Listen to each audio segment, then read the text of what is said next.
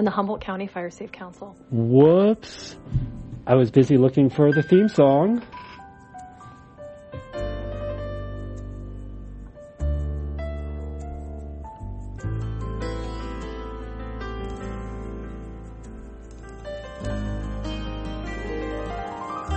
Okay.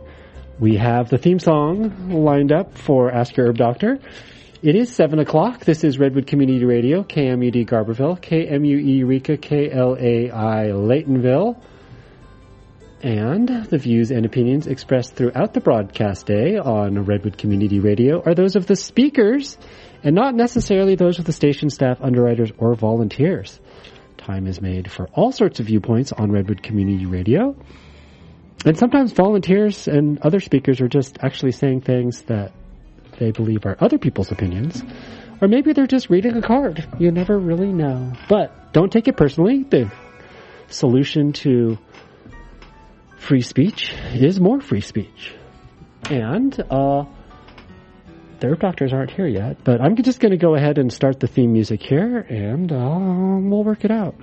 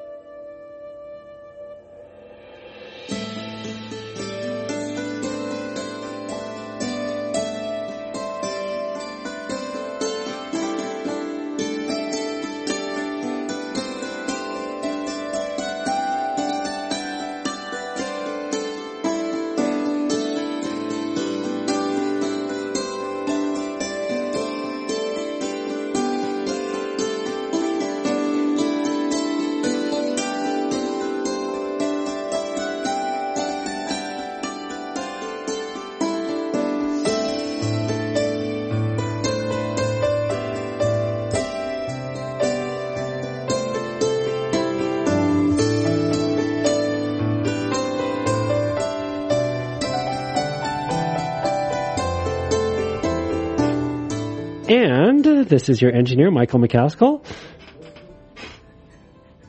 Oh, I think they might be here. Uh, so I have Dr. Peat online, and uh, we thought we were just going to do a random show with only him, but somebody might be here. Uh, Dr. Peat. Oh, Dr. Peat, do I have you? Whoops. I can hardly understand you. Uh, now, well, I got you back now. Do I have you now? Uh, yeah, that's better. Excellent. And can you uh, you can hear me? Yeah. Okay. Uh, so why don't you just give a tiny little bit of background and let me go see what the noise is out there. And uh, and so uh, listeners, we're having a special show tonight where. Unless Andrew and Sarah show up in a few minutes, we're just going to be having an open call-in session to ask Dr. Peat your questions. So if you have a question for Dr. Peat, you can go ahead and call 923-3911 right now, and Dr. Peat is just going to do a tiny little bit of an intro.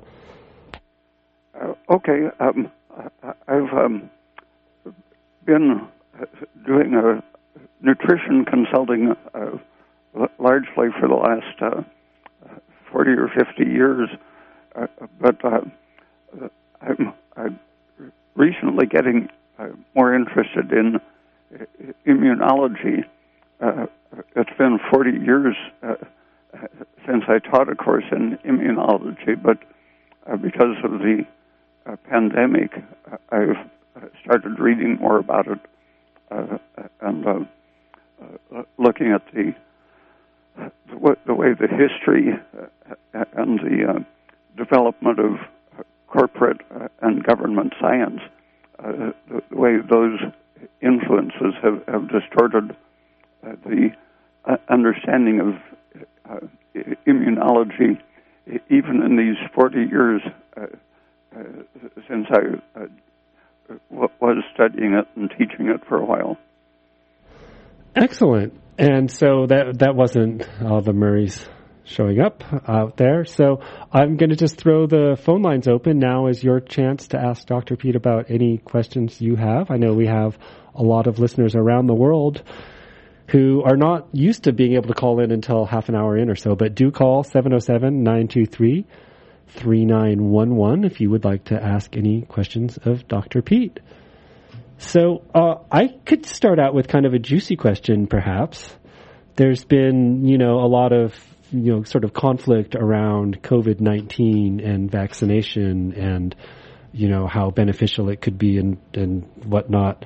Uh, but also some questions about just how effective it is for really at risk people. So could you maybe give some uh, herbological or dietary sorts of things which you think would be beneficial for everybody to do, uh, regardless of whether they're vaccinated or not, in order to make sure that the vaccines work the very best for them, uh, or whatever tactics they're using work the very best for them? Um, and hopefully people will call 923-3911 and ask questions. Uh, vitamin D is probably the single uh, most important thing uh, for uh, Americans, uh, uh, considering the, the, average American diet, mo- the majority of people are far below the optimal level of vitamin D, and even though the establishment still believes that the lower end of the normal range is a- adequate, when, when you look at degenerative diseases, heart disease, and uh, even some fairly rare things like uh, scleroderma, uh, uh the, whole range of uh, degenerative uh, system failure is associated with a fairly low vitamin D deficiency. And something that has kept more doctors from prescribing vitamin D is that uh, there have periodically been scares about the dangers of, of uh, taking too much uh, vitamin D. It's true that if you take a million units uh, or so, after a while you'll start getting uh, hypercalcemia and calcification of soft tissues, but the, the, most common cause of calcification of the soft tissues is actually from a deficiency of vitamin D. Uh, with aging and uh, failure of the kidneys, calcification uh, of the kidney tissue and blood vessels uh, in general uh, uh, becomes the lethal problem. and um, the the mechanism uh, why uh, kidney failure is associated with uh, calcification is that it's also associated with extreme vitamin D deficiency and an excess of parathyroid hormone. Uh, they've seen that even removing the parathyroid glands uh, can alleviate some of the symptoms of calcification from kidney failure. But uh, uh, just supplementing a, a, moderate amount of vitamin D, like uh, 5,000 units a day for an adult, can be enough. If you have calcium in your diet, it can be enough to lower the parathyroid hormone. And lowering the parathyroid hormone makes you put your calcium into the bones where it should go, uh, uh, and uh, uh, keeping it out of the, the soft tissues. And so I know that people can get vitamin D from sunlight, and it really depends on what your skin tone is, how much time you'd have to spend out there. But are there other things that you get from the sunlight in addition to vitamin D that might make that a, a better source of vitamin D than just taking a pill or eating a vitamin D rich food? Uh, yeah, because the the light that penetrates uh, uh, the ultraviolet uh, is very superficial. It, it, acts on the skin cells themselves, uh, but the visible light, especially the orange and red light, penetrates very deeply.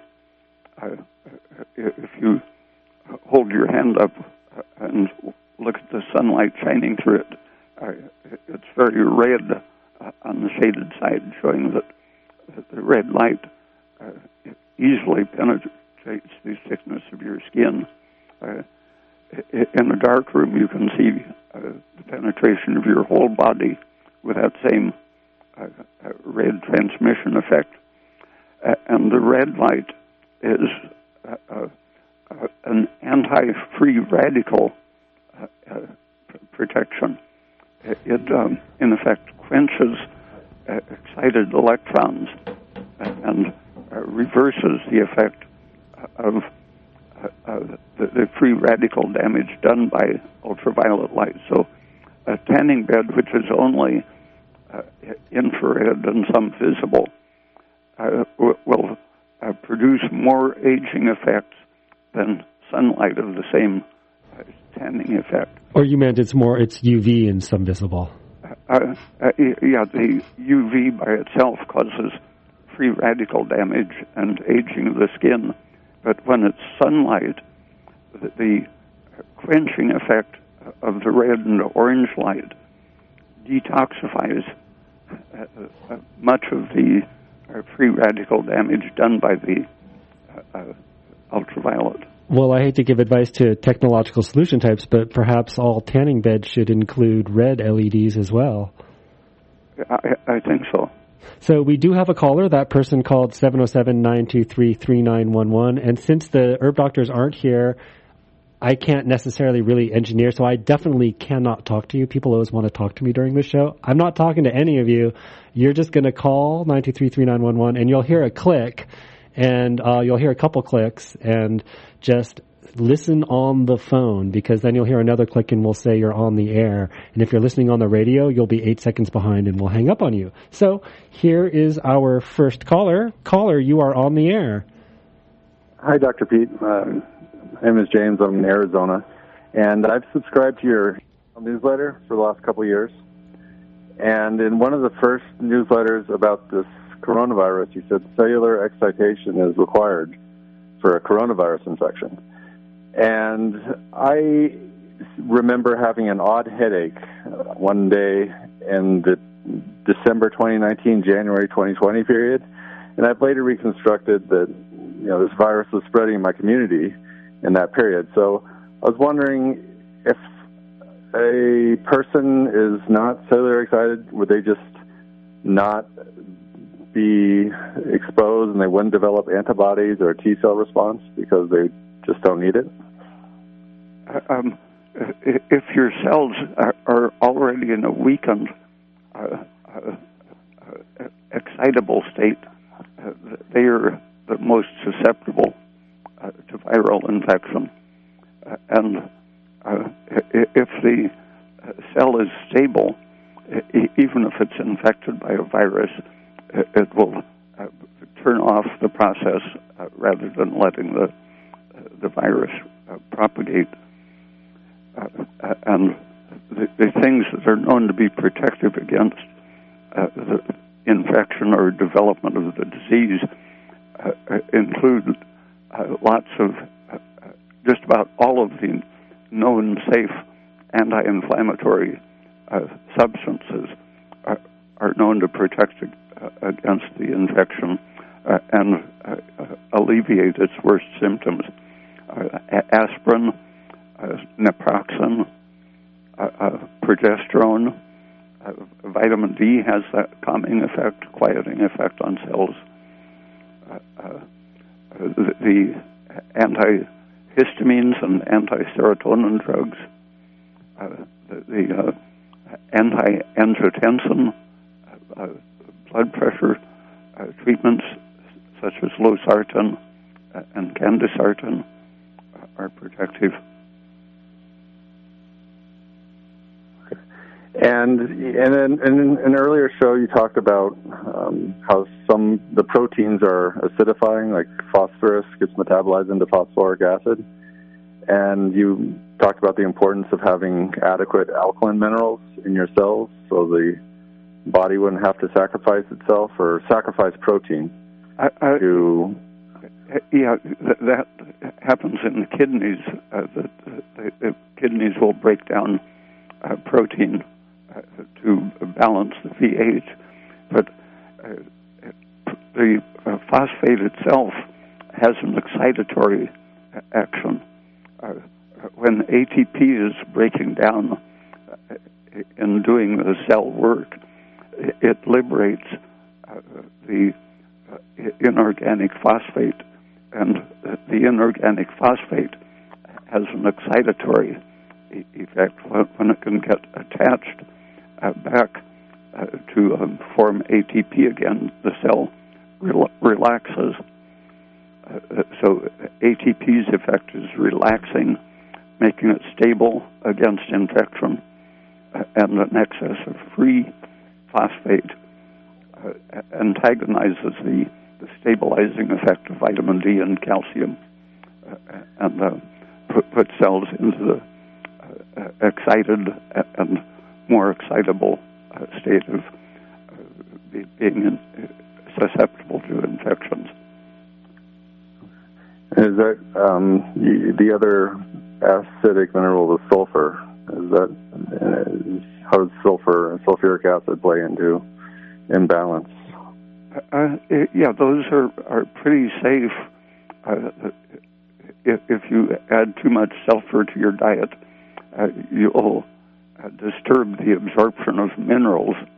Uh, uh, for, for, example, you can block the, the formation of pigment by cutting down your assimilation of copper if you have too much uh, sulfur in your diet. But uh, otherwise, uh, sulfur-rich foods are reasonably safe. You, you can dispose of it as as the acid. Okay. And lastly, um, you know, my my friend's seventy-something-year-old husband had this uh, the virus. He had a pretty bad experience. He survived in spite of his treatments at the hospital, but I guess he's gone back to the hospital recently, and they've got him on diuretics. So what what's good to help somebody who has a sort of a long COVID autoimmune condition where it's hitting their kidneys? Uh, mentioning the uh, diuretics uh, uh, brings up a, perspective on Uh, what's actually happening uh, in the infection.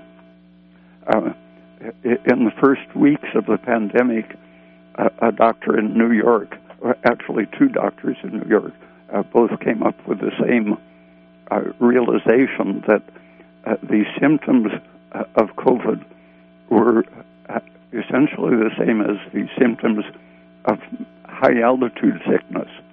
Uh, people who don't adapt to very high altitude uh, develop uh, edema of the lungs uh, and uh, uh, gen- general uh, uh, inflammatory systems, uh, failure of, of the tissues to use oxygen properly.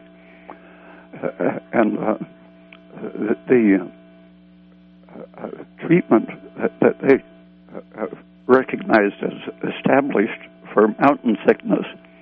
Uh, one of the treatments is a diuretic, acetazolamide, which uh, restores the uh, level of carbon dioxide in your body and the acidity.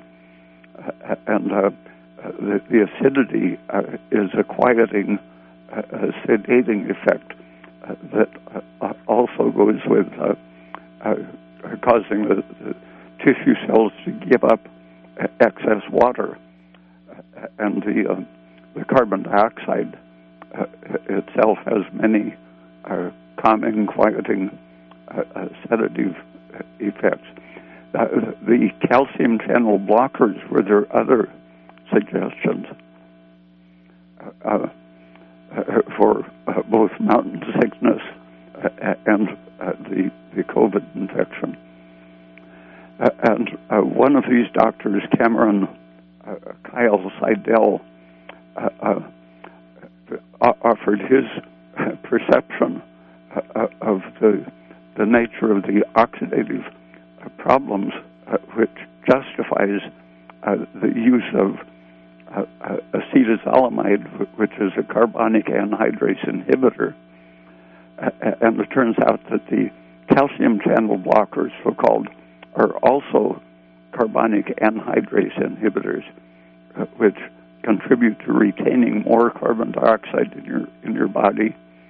Uh, uh, his uh, Sidell uh, observation was that the inflamed lung, the thickness between the capillary in the lung and the air chamber Uh, is increased uh, by inflammation uh, uh and uh, actually by a, deficiency of uh, carbon dioxide contributes to the thickening, making it harder for gases to diffuse through this thickened pathway from air to blood. and it happens that besides cutting off the uh, uh, entry of oxygen into the capillaries, uh, it happens that carbon dioxide uh, diffuses uh, much faster through liquid uh, than oxygen does.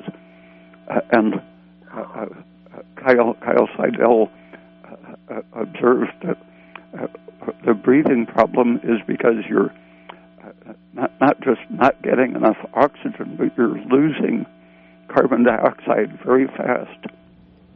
And uh, when your carbon dioxide level goes down, oxygen sticks too firmly to the hemoglobin. It, increases the uh, uh, blood's affinity for oxygen to the point that uh, your tissue cells are starving for oxygen uh, despite uh, some oxygen being there.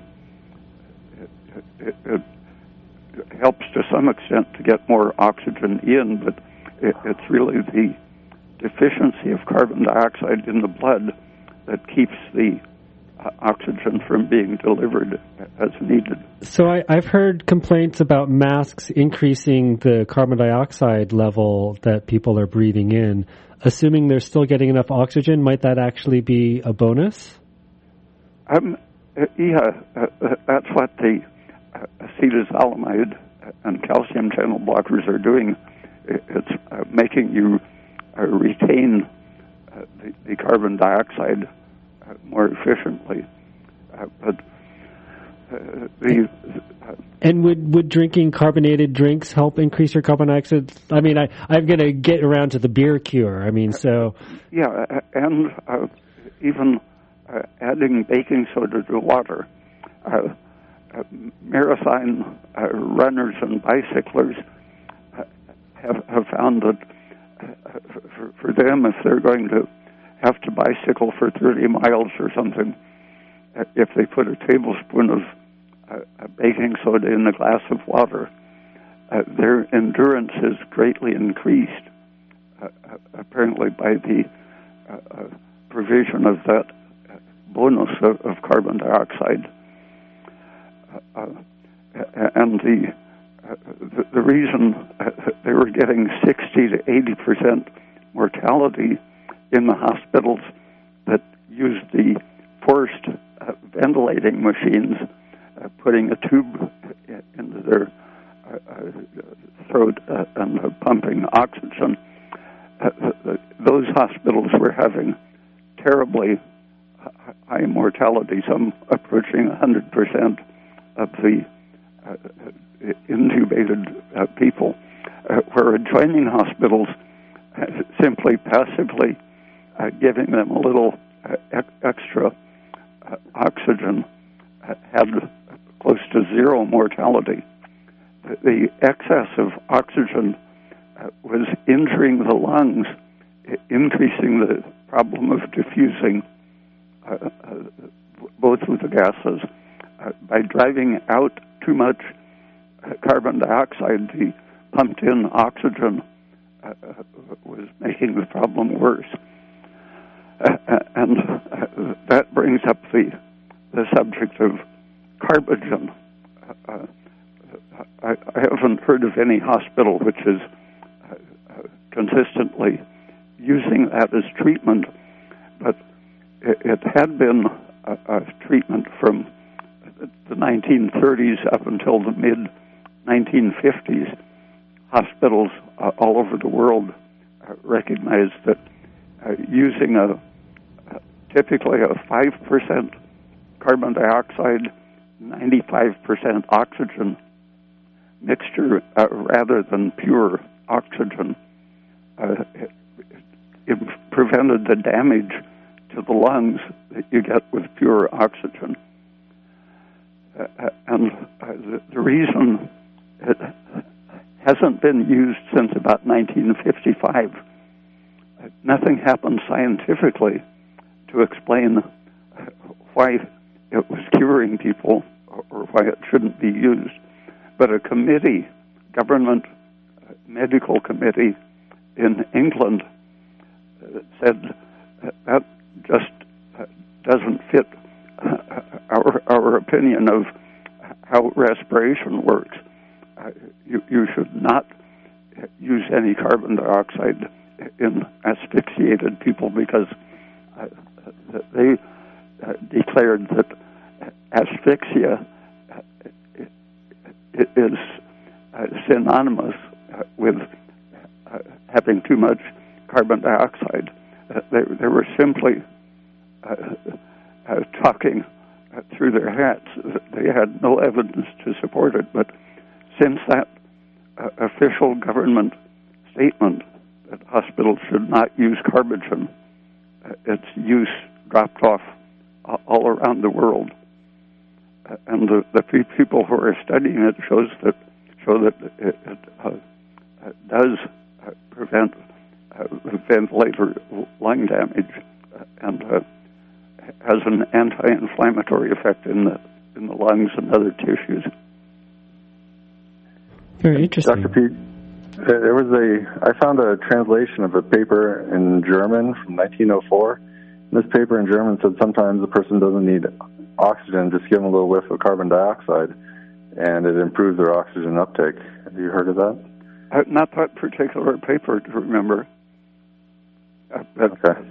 Uh, that's the way it works. Uh, the, the very mechanism it, it's recognized that uh, the hemoglobin is acidified uh, by, by, the binding uh, of oxygen, but the more, more acidic carbon dioxide uh, molecule uh, uh, shifts the pH and oxygen affinity of the hemoglobin uh, uh, it, it, outcompetes the uh, oxygen for combining with the hemoglobin. So it, it, that was around the time that, that they were demonstrating the uh, necessity uh, for carbon dioxide to release oxygen to the tissues, and then uh, when the blood returns returns to the lungs, uh, with a high concentration of oxygen. Uh, in that situation, the carbon dioxide is is displaced by the extreme uh, concentration of, of oxygen. And okay. the, the, mechanism by which carbon dioxide binds to the hemoglobin, it forms a chemical bond called the carbamino uh, uh, uh, group. and that, for some reason, the textbooks have been willing to to mention that bit of chemistry that the amino group of, of the uh, certain amino acids that, that, have a side group of amine uh, uh, or the end of a molecule, uh, the the amino end of a protein molecule. Uh, uh, they recognize that it uh, chemically combines uh, with carbon dioxide, forming a, a different uh, protein, in effect, a chemically uh, modified protein. and although the respiration books are happy to mention that as just a sidelight of the process, it, happens that all of our body proteins uh, display uh, some of these uh, uh same uh, amino uh, groups or side chains of, of the amino acids, and that carbon dioxide is going to similarly bind every place in the body that there's protein. Carbon dioxide is going to modify those proteins.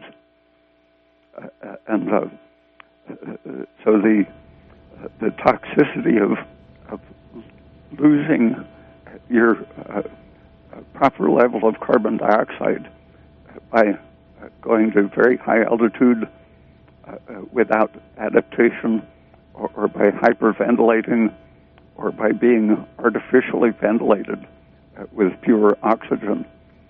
Uh, all, all of those things are not only inflaming your lungs but in effect, are inflaming every protein in your body.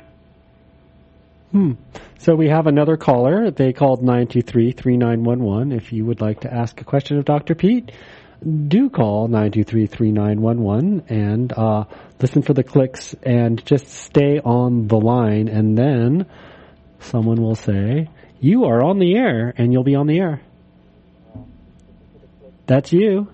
Oh, it is? Yep. Yeah, this is Ross. I'm calling you from Whitethorn. And I'd like to ask Dr. Peat what he thinks of a substance called carnitine, L-carnitine, for example. I read about it in a, in a book by Dr. Nick Lane, who is a British physician. And could you turn your phone off in the background there? I mean, sorry, your radio off? It's it's repeating in the background there. Yeah, how's that? Excellent. All Dr. Right. Peat, carnitine. Yeah. Uh, yeah, it, it, I'll take uh, I'll take the answer off the air. Okay, it's um, active in uh, helping you uh, oxidize uh, fats, Uh, and uh, so it's uh, in ordinary metabolism, it's essential. But the when you're under stress, the products of oxidizing pure fat uh, uh, will produce less carbon dioxide in proportion to the oxygen used. Uh, and so, in stressful situations, uh, uh, such as uh, can affect a failing heart, carnitine, by increasing your ability to uh, oxidize fats uh, can actually uh, increase the uh, problem of oxygen availability uh, uh, because of producing less carbon dioxide per oxygen consumed. and in the 1990s, people experimented finding that if you could keep the cells uh, oxidizing glucose, uh, uh they produce more carbon dioxide uh, per oxygen consumed. Uh, and so the effect is to make metabolism more efficient, re- reduce inflammation by, by, the increased carbon dioxide uh, leave more oxygen available uh, and uh, change the affinity of hemoglobin, making the oxygen more available. and uh, the uh, first name of the of this chemical uh, that um, uh, i- increased the uh, uh, ability to use oxy- uh, to use glucose rather than fat. Uh, it was called mildronate at first, and more recently they are, are calling it meldonium, and athletes are using it. Uh, and I- I think it has, it has disqualified some uh, famous athletes uh, because it, uh, improves their endurance uh, noticeably. Uh, and uh, it's probably similar to the mechanism of the uh, endurance athletes taking uh, sodium bicarbonate, producing more more CO2 uh, uh, uh, with the pro oxygen effect. But can can athletes get busted for doping with uh, sodium bicarbonate? Is that illegal? I, I, think sodium bicarbonate is still legal, but uh, meldonium or, or mildronate, I, I think, are, are banned. Okay. Well, The, uh, the, the way um, mildronate works is to bypass carnitine. Uh, uh, so even though carnitine is a, a normal, essential thing for for burning fats, uh, uh, under stress, uh, or, or meldonium can bypass it and, and get oxy- get uh, glucose to the cells. okay. Uh, we have two callers. So the first of the two callers, this is you. You're on the air. Hello, uh, Dr. Peat. I was curious about whey. Now, I sure I, I seem to crave cottage cheese because of the whey, and I was wondering if you could talk about that and what it does. And I'll take my answer off the I, air I as didn't well. hear the, I didn't hear the first okay. part of the Uh, question. yes, I said. Uh, can you hear me now? Uh, yeah. Okay. I was asking, I seem to crave cottage cheese. And I think it might be the whey that I crave, um, and I'll take my answer off the air. I was hoping you could discuss whey and what it does and all of the dynamics involved. Thank you. uh, the physiology of of uh, consuming any of the milk uh, products, uh, uh, both the whey and the casein fractions, have multiple beneficial effects that are approaching hormonal and immune promoting psychoactive and so on. Uh, the the uh, protein quality uh, of both of them, uh, one of their virtues is that they are deficient in iron, uh, but have almost all of the other nutrients associated with them. Uh, and iron happens to be the uh, one of the uh, Uh, main risks uh, of uh, uh, uh any stress tends to make iron toxic and in- increase your susceptibility to infections. so that the body under stress has mechanisms to get rid of iron, but milk foresees that, and so the milk provides all of the helpful nutrients, but uh, very deficient in iron. Uh, uh and the high calcium content uh, of milk products, uh, uh, the, the, calcium works along with vitamin D to suppress a parathyroid hormone. And the, these peptides and proteins of milk and casein and, and the, the whey fractions uh, uh, both contain anti-inflammatory substances uh, in, intrinsically, but they also, just because of the calcium, lower parathyroid hormone, and the parathyroid hormone is one of our basic pro-inflammatory problems. It, it lowers our cellular energy production, but also increases uh, many of our uh, basic uh, inflammation producing processes, uh, cytokines, and so on. Hmm. Okay, uh, we have another caller. Caller, you're on the air. Uh, yes, I have a question for Dr. Peat. Uh, is just to see if there's any nutritional advice for uh, people with arrhythmia, specifically uh, uh, with PVCs or premature ventricular contractions. It's more of a, on the electrical side of, of the, the heart, uh, having like thousands of them every day with no other symptoms, just just some the extra skip beat. Um, the one of the basic medical uh, Uh, recommendations uh, uh for uh, a variety of arrhythmias is to uh, avoid hyperthyroidism, but in reality, the that might be an instantaneous effect. you can provoke an arrhythmia with a sudden dose of thyroid, but uh, a chronic uh, uh, lack of thyroid hormone uh, can create the, the preconditions for having arrhythmia,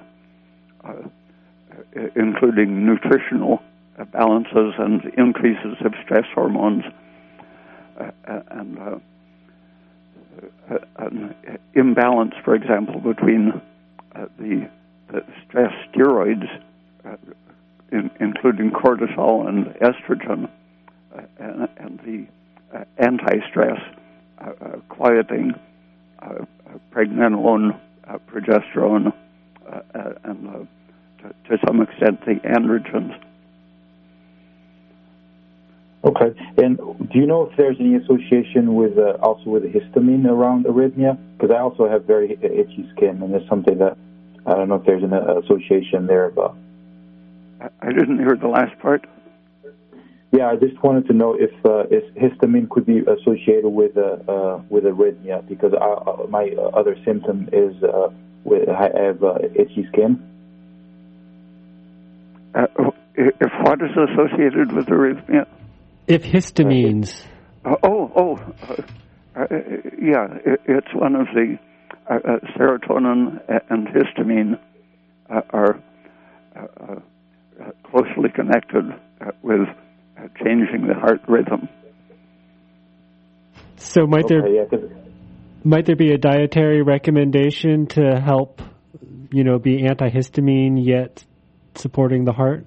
Uh, uh, yeah, the milk products are uh, among their effects is an antihistamine, anti-inflammatory effect,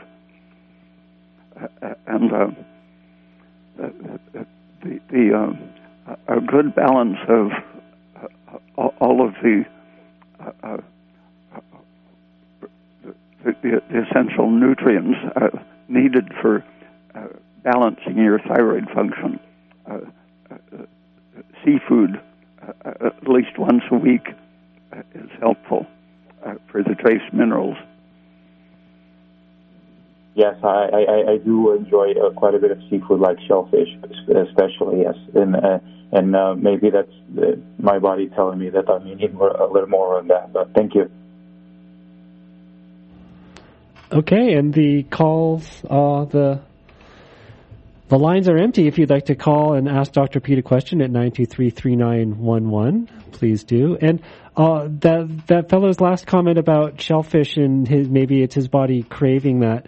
Could you maybe uh, not don't know that you know anything about this at all, but uh, could you have any ideas about how the body, how cravings work, and how the body might know what is good for you, or maybe try to teach people things that might be symptoms to them that a food's really working for them? Uh, yeah, there have been uh, quite a few studies uh, mo- mostly in animals, but uh, some people have tested it uh, on their kids, uh, uh, uh, noticing that uh, their, their kids will sometimes seem to have a completely crazy, deranged appetite, uh, wanting only uh, one food for uh, several meals in a row. Uh, but when they've uh, looked at uh, their food choices, uh, even though they might momentarily seem crazy, uh, when they add them up over a period of, of a week or two, uh, it turns out that, uh, their choices were uh, ending up uh, for a proper balance of nutrients. Uh, and so they've tested that on animals and create a deficiency in a particular uh, vitamin or, or, certain amino acids. Uh, and uh, find that the animal knows how to, over a very broad range of deficiencies, they will ignore a food that might seem in general good, but that's deficient in the nutrient that they particularly need, uh, and uh, concentrate on uh, the, the, one food that's richest in what they need. and it, it, turns out that there are only two or three of the essential amino acids that are taken as signals. and so, if they make a food deficient in uh, one of the amino acids that doesn't uh, act as a, a guide and attractant, uh, they find that the animal uh, no longer makes the, the right choice. Uh, but in nature, those uh, rare patterns of deficiency don't occur. Mm-hmm. so that the, the signal of a deficiency or, or adequacy uh, those those are always uh, uh, detectable. so animals essentially invariably given a, a choice of natural foods. will pick out the ones that are, are nutritionally balanced, meeting their needs. And we've got two callers. Uh, I hope you all are listening on the phone instead of all the radio, because here's the first of you. This one is you. Please speak up. Did you listen on your radio instead of the phone. Oh well, here's the next person. Let's see if they're listening on the phone. Caller, this is you. Caller. Hello, caller. You didn't put the phone down and go listen on the radio too, because it's going to take many seconds for you to figure it out and get over here. Oh my god, no, sorry, that was operator error. Caller, you can laugh at me now in public because I pressed the wrong button. Caller, now this one's you. Okay, is this me? This is you. Yes, you haven't and, laughed at me yet for operator error. Okay, good. Oh, here okay, comes another. So, um, so I, I had a, to my house delivered a pile of wood chips, and turns out um, that it's full of aspergillus fungus.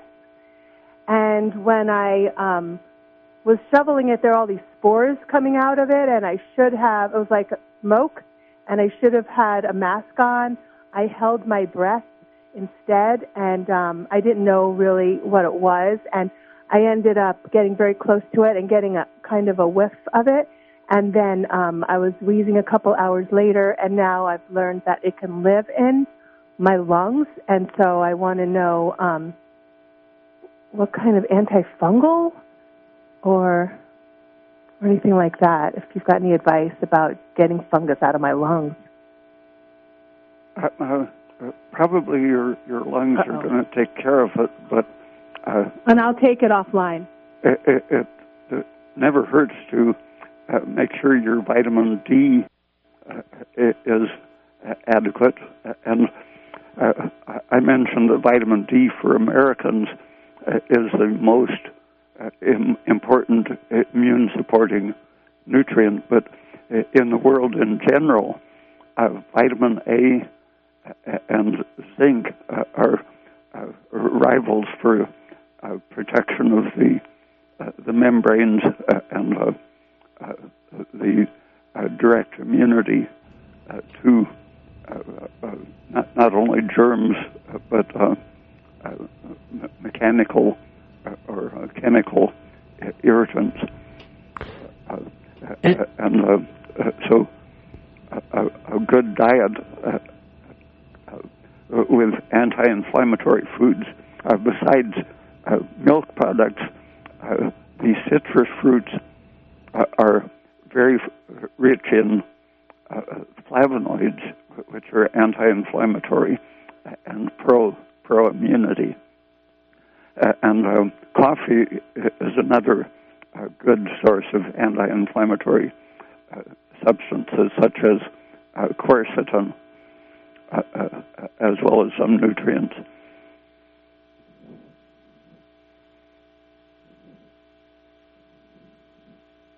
Okay, uh, we have another caller here. Caller, this one is you. Call- Hi. Um, I was wondering the difference between vitamin D and D3. Which one is the one that we should be taking? Uh, uh, vitamin D and, and D3, did you say? Yes. Uh, yeah, D, D3 is the normal uh, one that we make uh, when we're in the sunlight. Uh, and so when we eat it, it uh, works uh, the same chemically as the one we make in the sunlight. But some of the uh, products uh, on the market uh, are vitamin D2, and that is metabolized slightly differently and doesn't have all of the good protective effects of vitamin D3. and then there uh, some medical pro- uh, uh, products uh, uh, that uh, are. so D3 is the one we should be taking to boost our immunity. That's the number one supplement you were talking about. yeah, vitamin D3 is the usual supplement. okay. If you're okay, thank you. In a medical con- context, you might hear people talk about calcified uh, triol. Uh, uh, you don't want the triol, uh, uh, and some people confuse that with the, the vitamin D3. Um, it's uh, cholecalciferol. The, the, so D3 is the one, and we've we've got another oh. caller. Okay, thank you. Caller, you're on the air with Dr. Peat. Hi, Dr. Peat. Um, I feel like I have kind of a brain fog type issue, and I'm not sure if it's associated with. Uh, I'm pretty sure I had COVID about a year ago, and uh, but I don't know if it's um, genetic or from COVID or just my age. I'm 54, or my diet. Um, I wondered if you had recommendations for, you know, uh, dietary or uh, herbal supplements that maybe might help me besides caffeine, which is what I rely on. I, I couldn't hear the first part of it. What, what was the problem? Oh, um, it had to do with uh, feelings of brain fog. Uh, and I'm not sure uh, why I have that, but um, yeah, just wondered if you had nutritional or uh, herbal uh, recommendations that might, you know, help uh, boost my mental acuity. Um, I, I couldn't hear the particular problem. I think it was brain fog and possibly yeah. as a long COVID symptom, if that's what I'm gathering correctly. Uh, oh, that's correct. I'll listen off the air. Um, having a hard time hearing Dr. Peat too. Thank you. Uh, uh, yeah, the, the uh, brain fog fog goes with uh, uh, low energy production and low carbon dioxide, and the vitamin B1 is a natural uh, a equivalent uh, to acetazolamide and the calcium channel blockers in being uh, an inhibitor of carbonic anhydrase, helping to raise your uh, carbon dioxide. Uh, and it's often the quickest way uh, to clear up brain fog and get your mental energy back. but uh, uh, Uh, uh, all of the anti-inflammatory things, uh, uh thyroid hormone, vitamin D, calcium, progesterone, anti-inflammatory things such as fruit juice. Okay, uh, we have one more caller. Maybe we could squeeze in one more after this, uh, if this one's quick, but maybe not. And caller, you are on the air. Uh, hi, uh, Dr. Peat. I've uh, had diabetes for many years, and uh, my blood sugar uh, was getting A1C was getting worse and worse. And I read about and have now investigated uh, intermittent fasting, and I wonder if you could uh, give me your uh, thoughts on the process of intermittent fasting. So far, it seems to be bringing my blood sugar way down, and I wanted to hear what you had to say. Uh, it, it, will make your blood sugar go down, but uh, anything that you can call uh, fasting is going to be putting you under stress and the, the long range uh, thing that corrects uh, uh, uh chronic diabetes is to get your uh, polyunsaturated uh, fats lower, to completely eliminate them from your diet as far as possible, and um, use the, the um, butter, for example, uh, for cooking uh, rather than any of the liquid vegetable oils because the polyunsaturated fats are specifically toxic uh, to your insulin producing tissues uh, and uh, create uh, resistance in your tissues, uh, damage the ability to oxidize uh, sugar. and um, they have have no no uh, essential need uh, that, that there that there's no benefit that will be lost by eating a, a completely saturated fat uh, component of your diet. and carbohydrates, uh, if they're taken in a consistent way, it happens that uh, glucose is constantly activating stem cells in your pancreas uh, uh to uh, restore the ability to, to produce insulin. And that it's the polyunsaturated fats stored in your tissues or coming uh, direct from your food that, that, will keep de- destroying or damaging your insulin producing cells. Excellent. Well, thank you so much for the information, and thanks to Andrew and Sarah Murray for letting me sit in, if that's what I was doing. And thank you so much, Dr. Peat, for being flexible and giving your information, sharing your knowledge with the KMUD community. Uh, is there a little quick wrap up, wrap up you'd like to do? Let people know where they can find more information about you, and there's some stuff of you on the internet and stuff. Uh, uh, yeah, my uh, website is raypeat.com, and the newsletter subscribing information is uh, Ray Peat's newsletter at, at gmail.com. Excellent. Thank you so much for joining us. Okay, thank you. Bye-bye. Bye.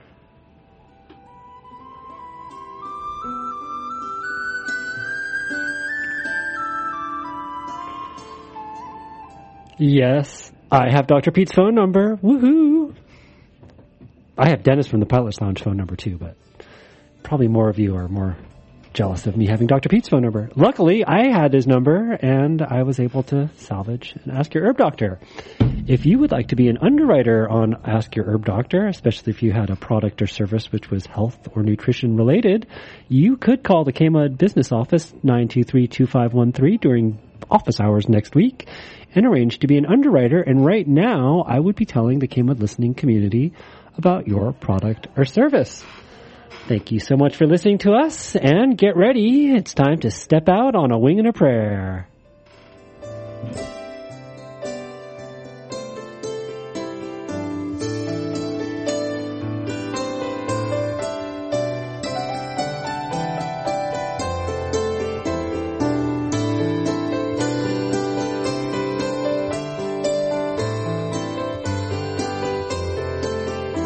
This is Redwood Community Radio, KMUD Garberville, KMUE Eureka, KLAI Laytonville. It is 759.